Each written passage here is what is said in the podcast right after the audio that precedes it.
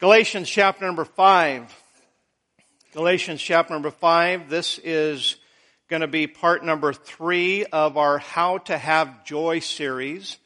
I have enough uh, study and uh, we have a part 4 more than likely coming up. I try to take it week by week and follow the leadership of the Holy Spirit. But this is part 3 in this series.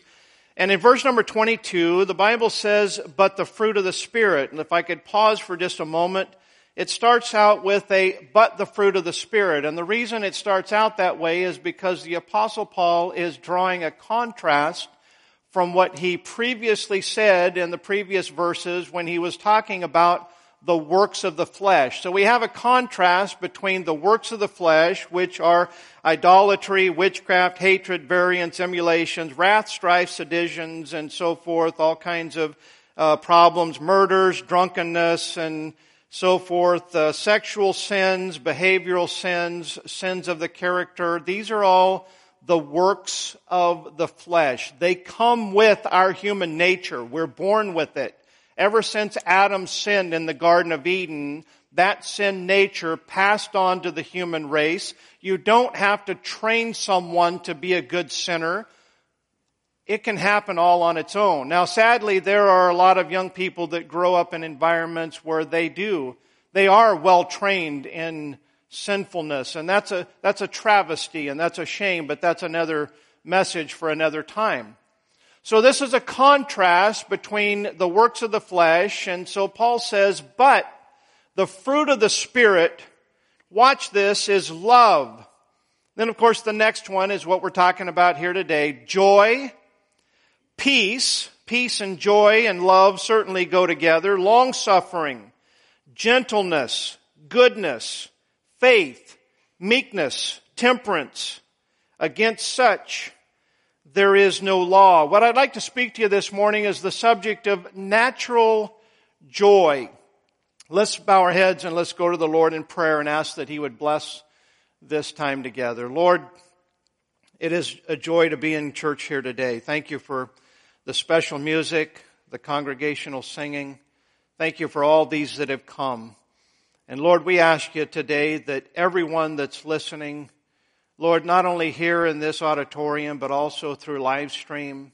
Perhaps, Lord, there will be others that will listen at a later date. We pray, Father, that the Word of God and the message today will be a help.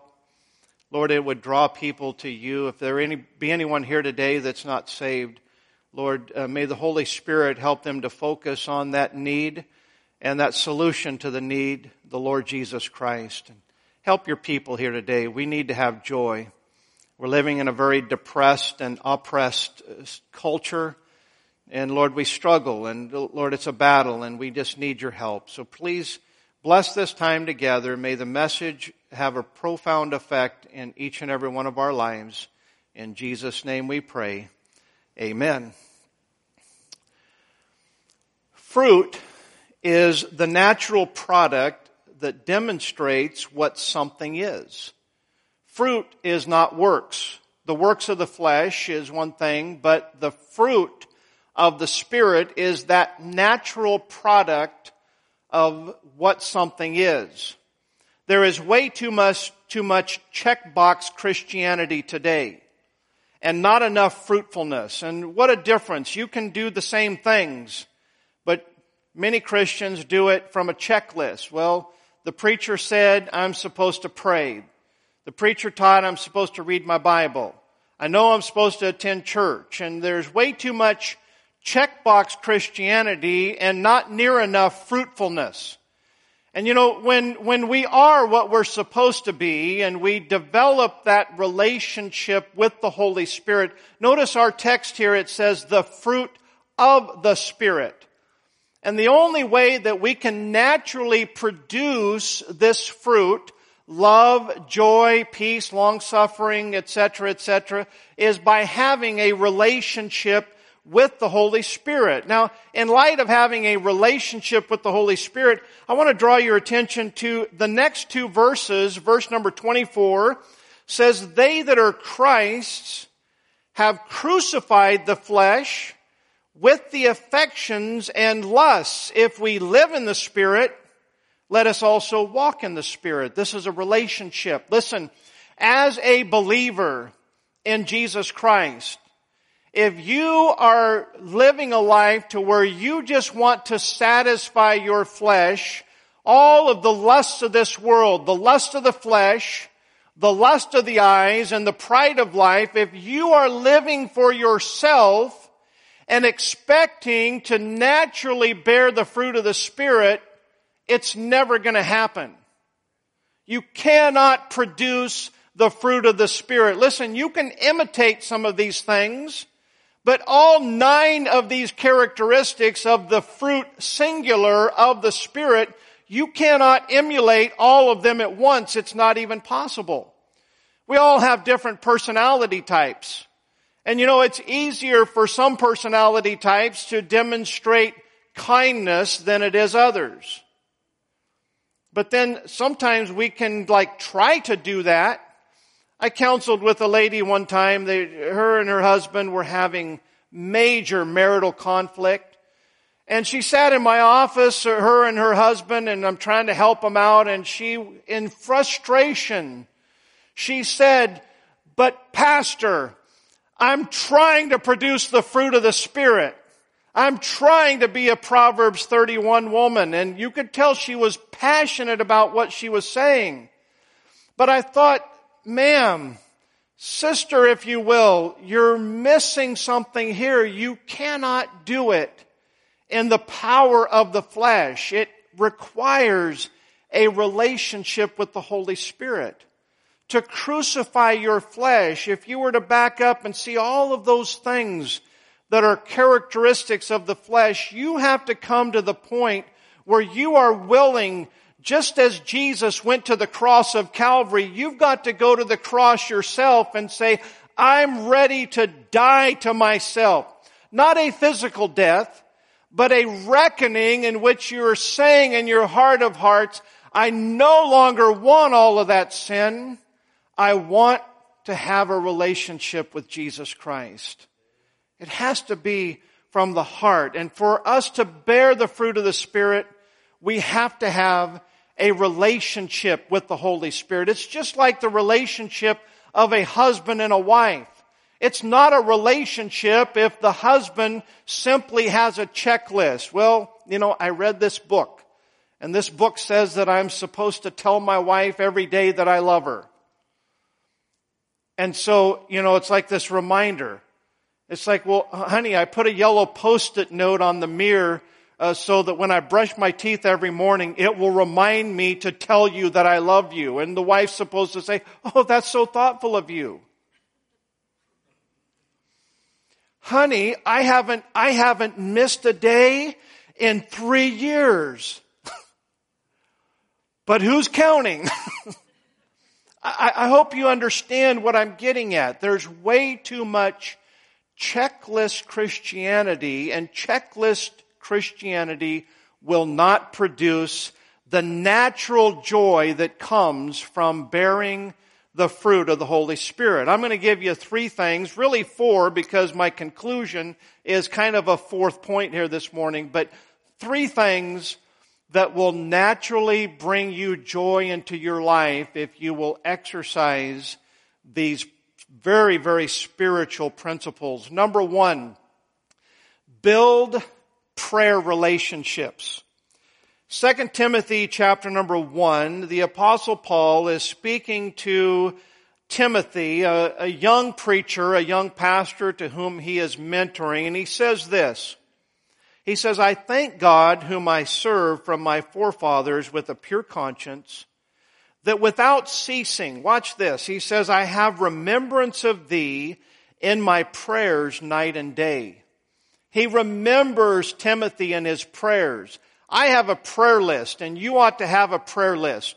You ought to keep that prayer list. But you know, there are some people that I don't have to look at my list. I keep that prayer list but often I'll start to pray and I'll start just praying for who's on my heart.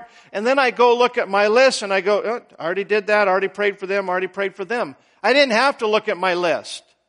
Now obviously we have days where maybe our memory, which in the morning we haven't had enough coffee yet, Or maybe we're going through a personal battle and challenge that clouds our mind. And then sometimes even the people that mean the most to us, we have to be reminded by our list. That's okay. But I don't think that Paul was talking about Timothy being on his prayer list. He's saying, I have remembrance of thee night and day praying for thee. Verse number four, greatly desiring to see thee, being mindful of thy tears, that I may be filled with what? That's a natural joy that Paul's talking about. When I call to remembrance the unfeigned faith that is in thee, that means it's not fake, he's not showing or demonstrating, it's just, it's real. And he said that real faith dwelt with thee first, or dwelt in thee, and it dwelt first in thy grandmother Lois and thy mother Eunice, and I am persuaded that in thee also. You know what Paul had with Timothy? He had a genuine, natural prayer relationship. I had a, a preacher friend that I wasn't very close to. Um, you know, had spent some time talking eh, over the years, but just really wasn't that close to him at all. And I happen to know that he was going through a, a challenge, uh, uh, some of the same type of things that I had been through in the past. And so I had a burden for him and I began to pray for him every single day with heart. And I began to think about this brother and think, how can I, how can I help this brother? And, and the Lord just said, you know, I just want you to pray for him. And, Recently, when we were out of town, I had the opportunity to sit down with this brother and have coffee with him and talk to him. And you know, as soon as I saw him, there was, it was such a joy. It was such a, just a pleasure to be able to see this brother. Why? Because we'd spent all of this time communicating? Absolutely not. But rather because this brother was in my heart because I had a prayer relationship with him. It's the natural bond of closeness with people you hardly know if you pray for them with heart and with a burden. You know, it's difficult to be critical of someone you've been praying for with a heart and a burden. Let me just tell you that right now. And once again, I'm not giving you a checkbox here. I'm just saying that if you will develop some prayer relationships, you'll find it very, very difficult to be critical of those people. You're not going to see all of their faults and failures. You're just going to be glad to see them. Uh, we've had uh, landscape trees in our yard before, and I know that probably many of you have had landscape trees that have you ever looked on the side, the, the trunk of a tree, maybe up a little ways and seen all of these little holes that make a ring all the way around the tree? And First time I saw that, I didn't know what it was. I thought, wow, that's a woodpecker that's getting on that tree and just going all the way around it pecking. That's what I thought. And so I talked to some people probably at a landscape place and said, hey, took a picture. What is this? And they said, you have borers in your tree. If you don't deal with them, they're going to kill your tree. They'll literally bore into the tree and they will uh, all of those holes going into it interrupt the flow of all of the moisture and the sap that goes up to feed the tree and it'll just choke off all of those pathways of nourishment into that tree. So how did you, how do we treat that? Well, the only way to treat it was to put this systemic insecticide. You buy it in a bottle, you mix it with water, and then you take and you pour it around the base of the tree. It goes into the ground the roots absorb it, and then the roots take and carry that insecticide up throughout the tree, and it ends up killing all of those, those boring insects. They weren't exciting, they were boring. Kills all of them, even though they were unseen.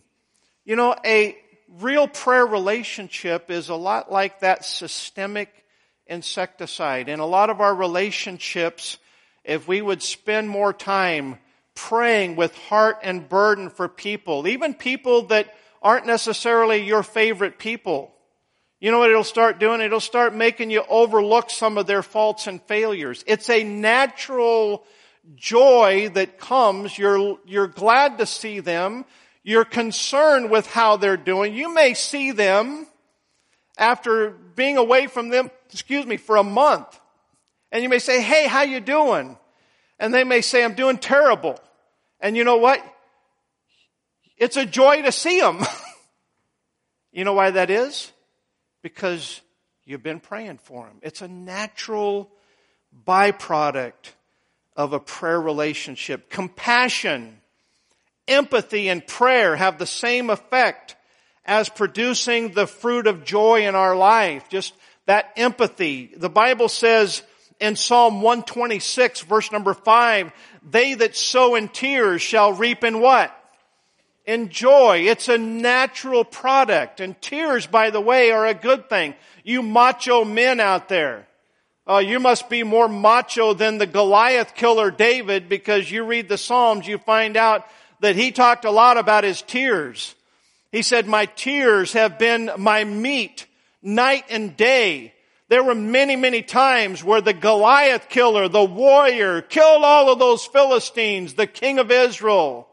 And he spent a lot of nights crying out to God with tears.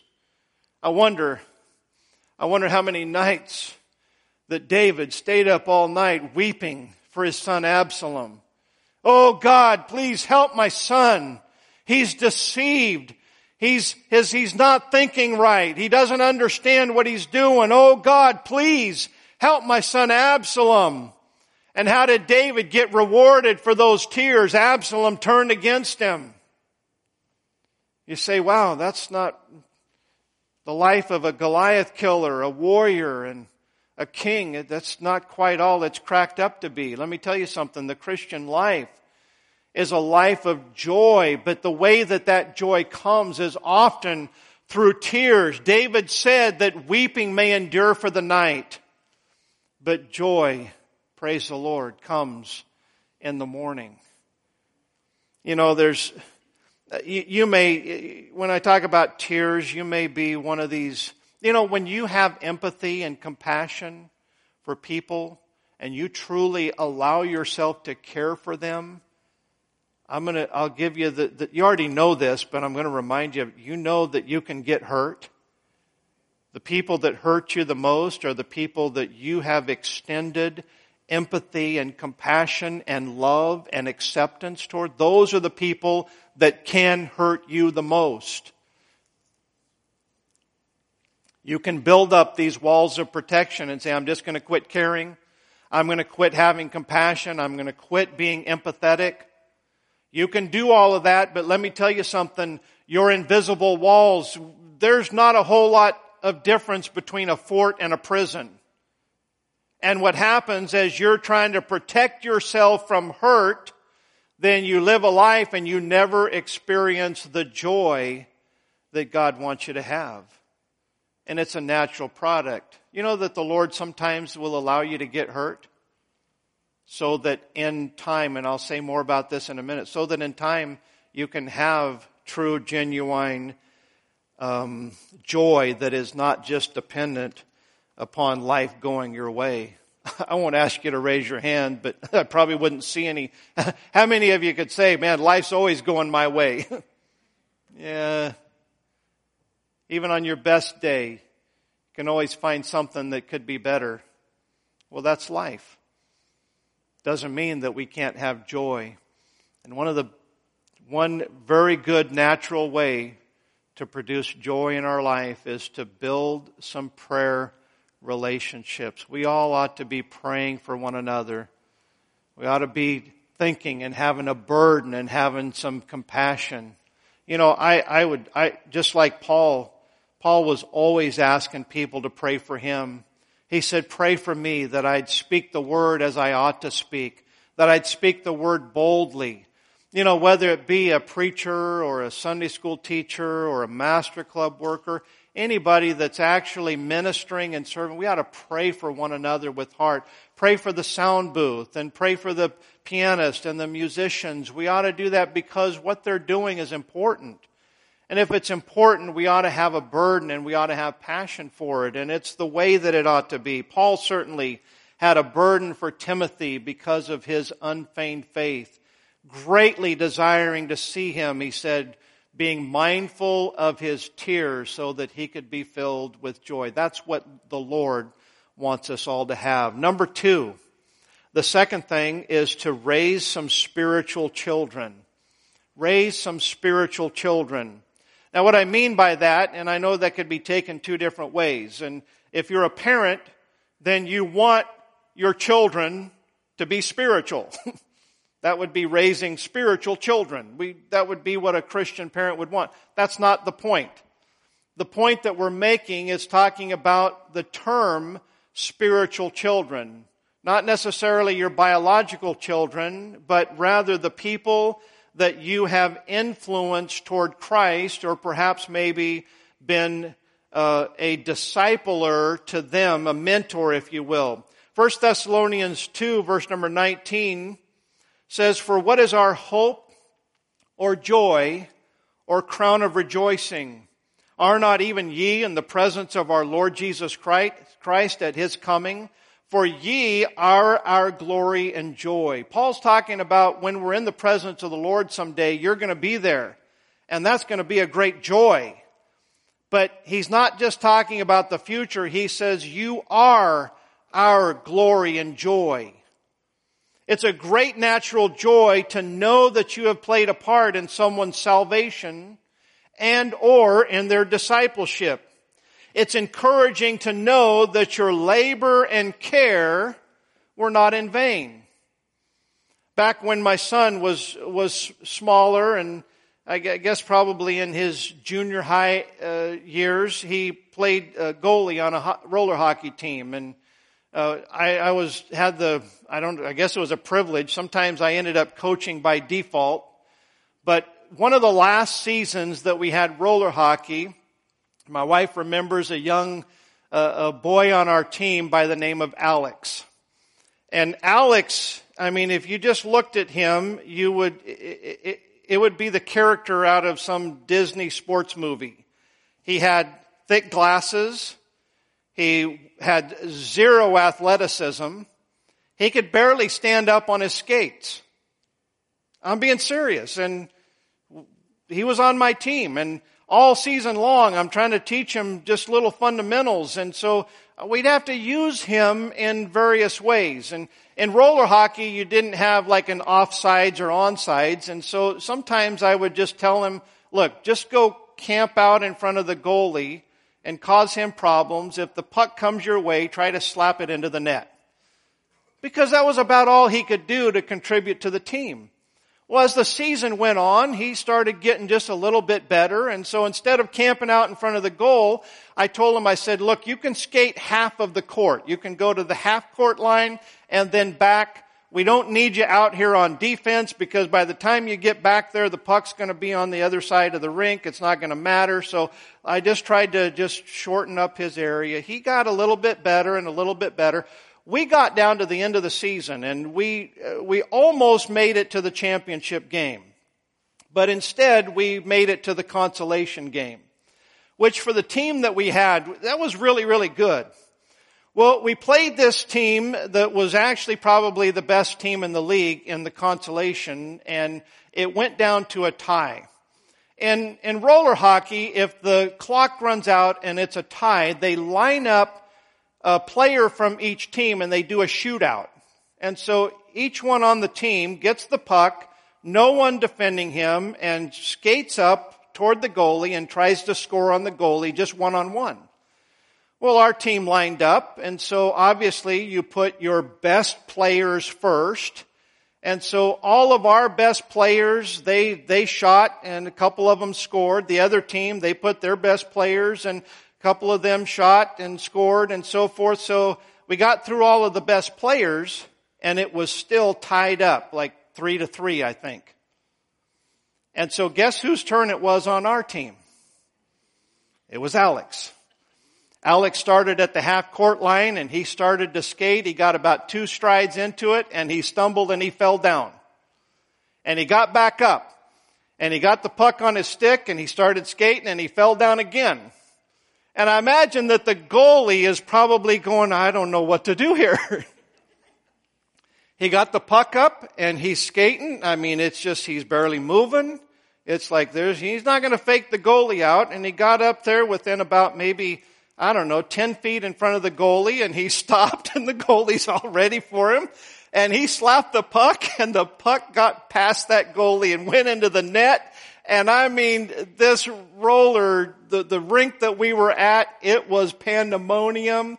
Everybody on the team dog piled on top of Alex and I mean everybody, I'm shouting, I jump over the wall and I run out there. It was an amazing, amazing thing. And you know what? It had nothing to do with the fact that we won the game. It had to do with Alex. He did that. And that was our joy because it's like, wow, we were so happy for him. The whole team was and it was an awesome experience. Listen, that is the natural joy of raising spiritual children. In 3 John, verse number 3, it says, For I rejoiced greatly when the brethren came and testified of the truth that is in thee, even as thou walkest in the truth, I have no greater joy than to hear that my children walk in truth. You know, the apostle John doesn't say, I, I have no greater joy than to know that all of these people I discipled are doing what I told them to do. Uh, I, I have no greater joy than to hear that all of these spiritual children think that I'm the greatest preacher that ever lived and they love our church, blah, blah, blah. John's not saying that. He's saying, I have no greater joy than to know that they are walking in what? truth. Walking in the truth. That would mean following the Bible, not simply following the preacher. That's what brings great joy. Listen, many ministers today use various means to cause their followers to do the right things. They do. But the problem is, is the end result is it only adds more pressure to the preacher's life. Listen, if you manipulate someone into doing the right thing, then you have to continue to manipulate them to continue to do the right things. And you'll never, you'll never go to sleep. You'll, it'll never bring you joy. It'll only bring you pressure and stress and worry if your followers are only following you because you either bullied them, intimidated them, or jollied them into doing the right thing. It's just a horrible thing. But John could say, I have no greater joy than to know my children, the people I led to the Lord, the people who I have taught the Word of God, they're not being followers of me per se. They're being followers of the truth. That's where the great joy comes from. Number three, seek a vibrant relationship with Christ. John goes on to say in 1 John chapter number 1 verse number 3, he says, That which we have seen and heard declare we unto you, that ye also may have fellowship with us. And truly our fellowship is with the Father and with His Son, Jesus Christ. And these things write we unto you, that your joy may be full. Listen, something that is vibrant is something that resonates. It's something that's full of life and energy and enthusiasm. Do you have a vibrant relationship with Jesus Christ? I believe that a vibrant relationship with Christ, it's, it has to do with prayer. It has to do, do with reading the Bible, not to check it on your calendar, but because you're listening for the Lord to speak to your heart. You're looking for application. Lord, how do I change my life so that I can be pleasing to you? That is fellowship. That is relationship. And that's what the Lord's seeking. And those are the kind of things that make our joy to be full. Listen, in 1 Peter chapter 1 and verse number 6, Peter says, wherein ye greatly rejoice, though now for a season, if need be, ye are in heaviness through manifold temptations, that the trial of your faith, being much more precious than of gold that perisheth, though it be tried with fire, might be found unto praise and honor and glory at the appearing of Jesus Christ, whom having not seen, ye love, in whom, though now ye see him not, yet believing, ye rejoice with joy unspeakable and full of glory. Brothers and sisters, it's not about circumstances. It's not about life going your way. It's not about waking up and the weather being wonderful. I, listen, I, this past week was the weather wonderful or what? I mean, in the mornings it was just kind of crisp, low humidity. What was it? Some days high of 78 or low 80s. It's like, wow, it was a great week. And that all certainly affects our spirit. But you know what? Having a relationship, a vibrant relationship with Jesus Christ, we can have joy unspeakable and full of glory even while we are going through manifold temptations. Listen, joy, I, I, understand that joy is a very emotional thing, but scriptural joy goes beyond just how we feel and it also affects what we think. You know, how our mind is doing. Have you ever had where, hey, my mind's clear, but here in my heart there's a burden, there's a hurt that I'm dealing with. And what happens? We continue to have a relationship with Him, prayer and the Word of God, and over time, guess what? The manifold temptations and the trials and the burdens, they begin to produce joy. Joy unspeakable and full of glory. In conclusion, joy is, and this is connected to what I just said, joy is a natural conclusion to suffering. Do you know, do you know the Bible teaches us clearly that as believers, we're going to suffer. No one escapes suffering. It's just part of the Christian life. But the beauty of it is that when we suffer as Christians, then the Lord works it together for good in our life. Listen, I've suffered as an evildoer, have, haven't you? I've done the wrong things. I've committed a sin and then had to reap what I sowed or the consequences and what have you. I'm not talking about natural consequences of a sinful life that we live in. I'm talking about walking close to the Lord. And then sometimes that means suffering. There will people, there, there are people that won't appreciate your closeness to the Lord. If you have convictions and beliefs according to this Bible that are different than them, they won't necessarily appreciate you. They may actually even despise you in their heart. This kind of suffering goes with it. But I want to remind all of us here this morning, Hebrews chapter 12 and verse number 2 says, looking unto Jesus, the author and finisher of our faith, who for the joy that was set before him, the joy that was set before him, you know, that's a, that's a pretty profound statement right there. What did that joy set before him produce? It says he endured the cross, despising the shame, and is set down at the right hand of the throne of God. For consider him that endured such contradiction of sinners against himself, lest ye be wearied and faint in your minds. Are you going through some suffering today? Well, good news as a Christian. You know what you ought to consider?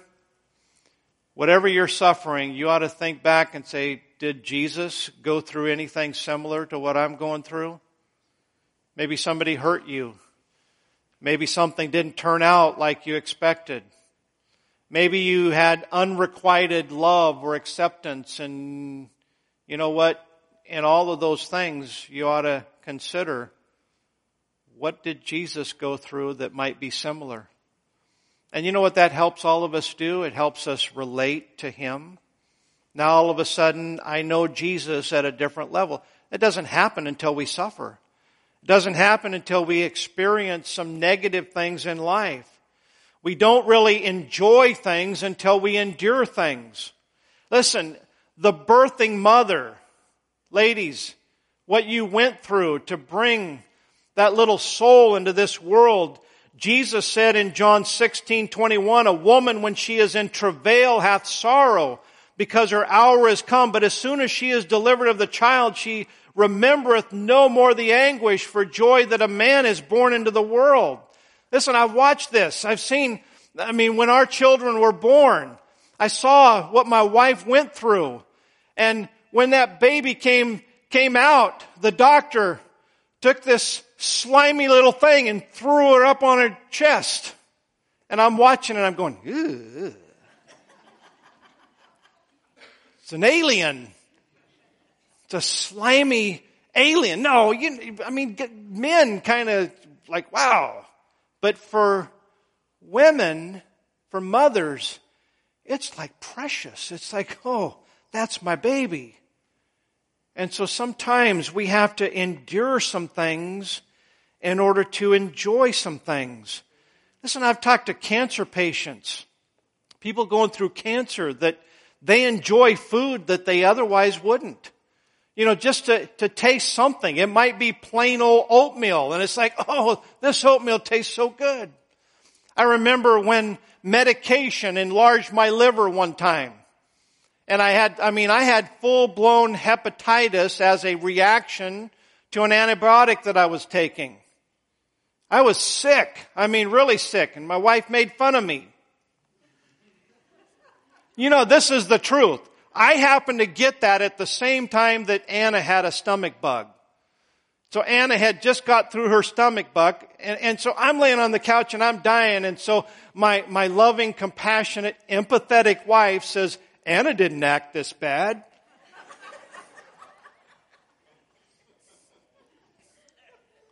And I was sick for three months. It was horrible. But I remember, I remember the first thing that she fed me was this cheap Progresso chicken noodle soup. And I mean, it tasted so good. I think it was low. Is there something about when your liver, we got liver problems, you can't handle, you know, your fat. So this was low fat stuff and it's just like, oh, it tasted so good. And after I got through that sickness, I said, make me some of that Progresso soup. So she made some and I go, this isn't very good. But oh, was it delicious when I was going through that. It's the same thing in life. Sometimes we have to endure some things in order to enjoy some things. I was watching a war film one time about, I mean, in, in World War II, these soldiers that were pinned down in Bastogne and if you've heard of the Battle of the Bulge, and I mean it was winter time and they had no supplies, they barely had ammunition, and I mean they are hunkered down for months in a foxhole, frostbite, and just holding the line and just horrible, horrible things. And this, this soldier, he, he gets, they get through that and he gets a leave and he's on a bus and he's just sitting on that bus and he's enjoying it. Why? Because it was peace and quiet. He was safe and he was secure. I mean, the bus had stopped, everybody had gotten off, and he's just right there. He's all by himself. He's just sitting there. He's enjoying it. Why? Because he had some peace. Whereas his whole life, everything in his heart and mind had been nothing but turmoil. Sometimes joy is a natural conclusion to suffering. Jesus said in John 16 verse number 33, He said, These things have I spoken unto you that in me ye might have peace. In the world ye shall have tribulation, but be of good cheer. I have overcome the world.